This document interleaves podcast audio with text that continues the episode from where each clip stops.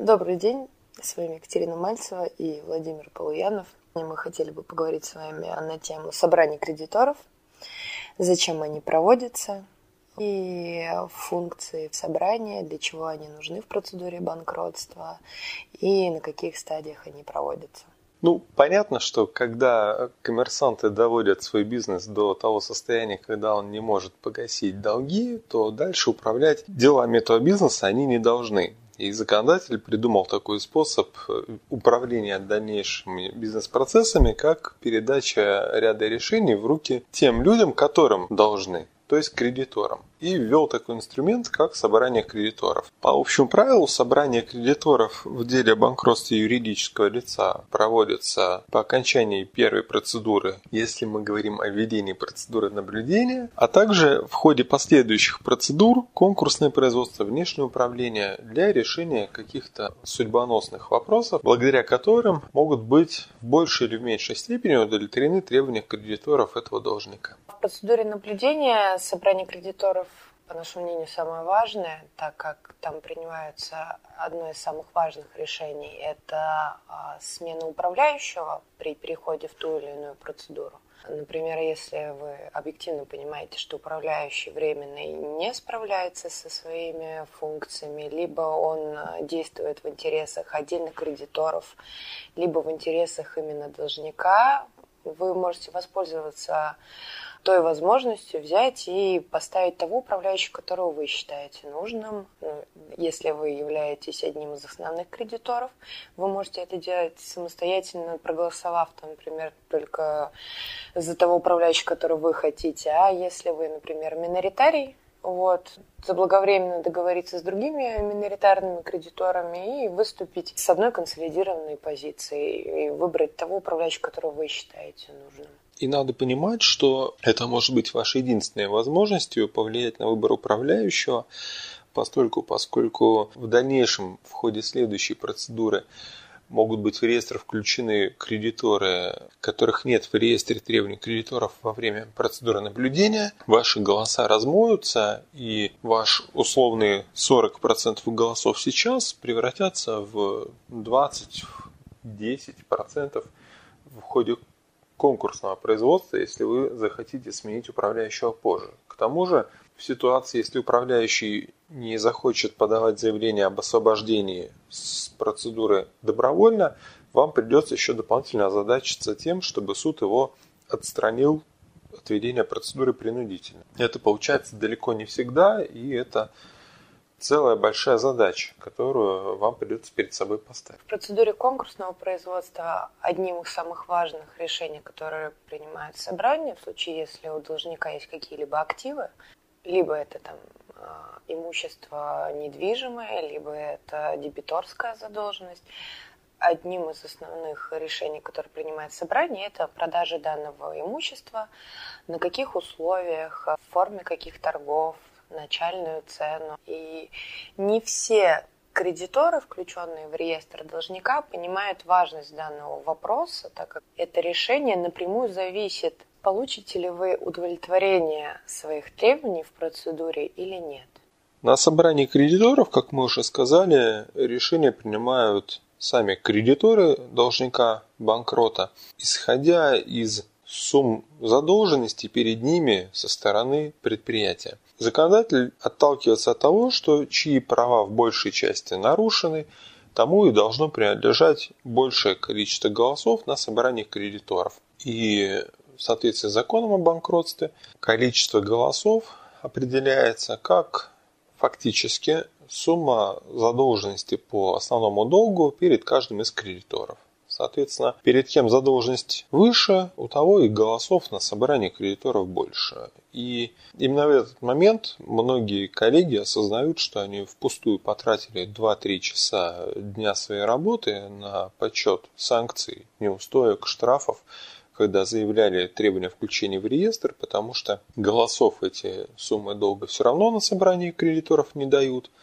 А когда предприятие доходит уже до стадии банкротства, очевидно, что о расчете по санкциям, по неустойкам речи не идет. Потому что если бы компания могла их погасить, то она бы и банкротом не была.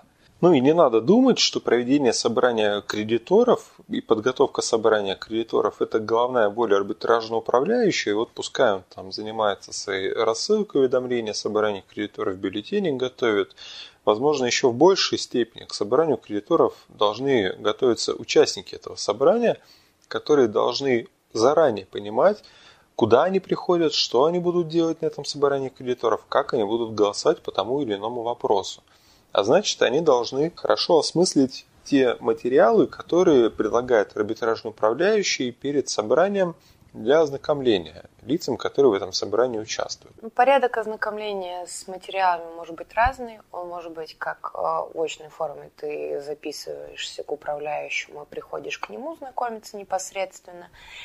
Либо ты запрашиваешь материалы у управляющего, и он, чтобы тебе не париться, берет и отправляет на электронную почту. Это, на самом деле, в последнее время очень распространенная практика управляющих, когда они не хотят, чтобы кредиторы приходили к нему в офис и лишний раз задавали вопросы ненужного характера, просто направляет материалы по электронной почте. Ты непосредственно сидишь и знакомишься из дома. Ну и, в принципе, это очень удобная форма ознакомления, я считаю. Но иногда бывает такое, что управляющий присылает тебе материалы, да, ты открываешь их непосредственно архив и понимаешь, что у тебя там не все файлы открываются. Или, например, там не все файлы управляющий отсканировал, если это, например, первое собрание. Либо случайно, либо осознанно забыл какие-либо файлы тебе доложить, и ты уже начинаешь сомневаться в добросовестности поведения управляющего. Ну, при этом давай понимать, что если управляющий будет представлять материалы вот в таком урезанном объеме, ну, это откровенное палево, за которое его рано или поздно постигнет кара. Поэтому, наверное, если управляющий действительно имеет желание что-то скрывать, он скорее будет стремиться проводить ознакомление в очной форме, потому что там зафиксировать, что именно тебе дали, будет не так просто, как показать свою электронную переписку с управляющим.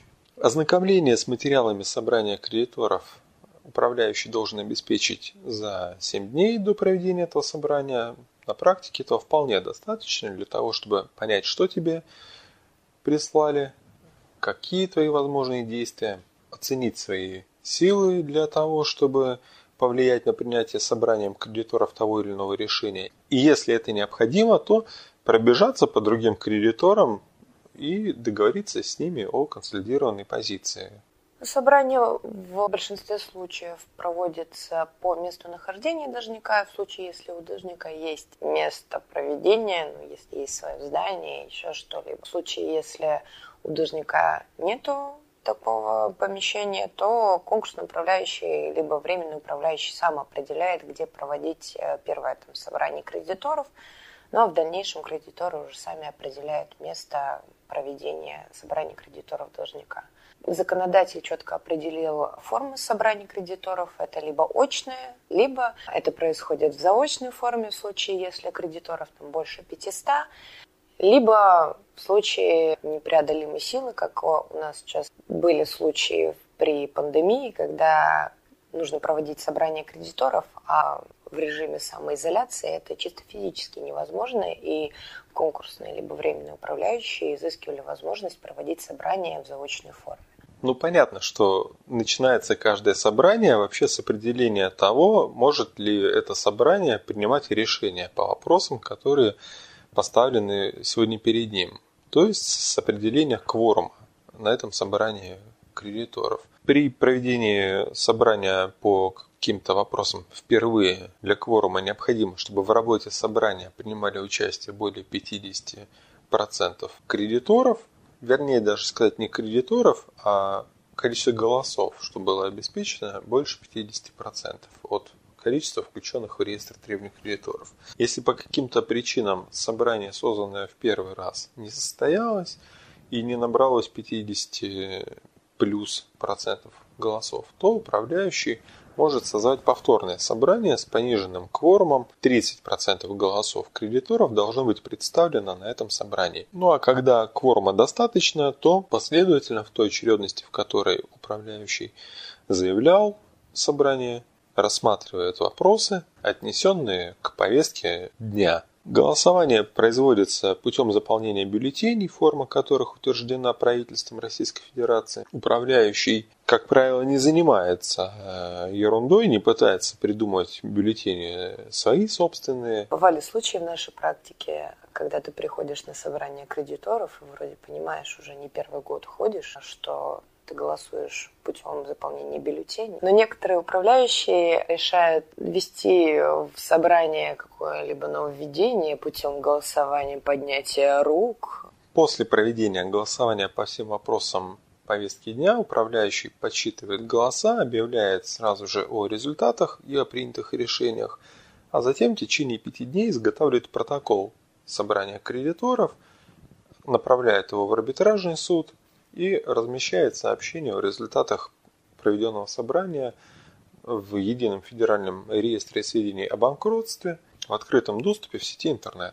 Ну и в завершение давайте попробуем ответить себе на вопрос, вообще стоит ли тратить свое время, силы на участие в этих собраниях кредиторов, особенно если ты не обладаешь большинством голосов. Стоит ли вообще участвовать в собрании кредиторов, если ты заведомо не можешь на него всерьез повлиять? Если ты не хочешь получить свои деньги, конечно, не стоит вообще принимать участие в собрании кредиторов. Можно просто сидеть, забившись в уголке, и ждать, пока эта процедура завершится, твои долги спишутся, и тебе деньги не заплатят никогда. В любом случае нужно участвовать в собрании кредиторов, так как ты хотя бы будешь понимать, что в принципе творится в этой процедуре, как ведет себя управляющий, что он делает, знакомиться с отчетом. Даже несмотря на то, что у тебя маленькое количество голосов, если по каким-либо вопросам ты голосуешь против, либо воздерживаешься, ты не согласен с решением собрания, ты в любом случае можешь его оспорить и признать его недействительным, так как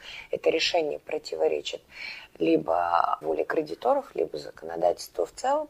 Вот. И также все равно ты волей-неволей ты можешь столкнуться со своими единомышленниками, которые, в принципе, мыслят так же, как и ты, консолидированно принимать такие решения, несмотря на то, что есть там 1 или 2 главенствующих кредитора, у которых большой размер голосов, но иногда ты можешь его пересилить и принять то решение, которое считаешь ты нужным.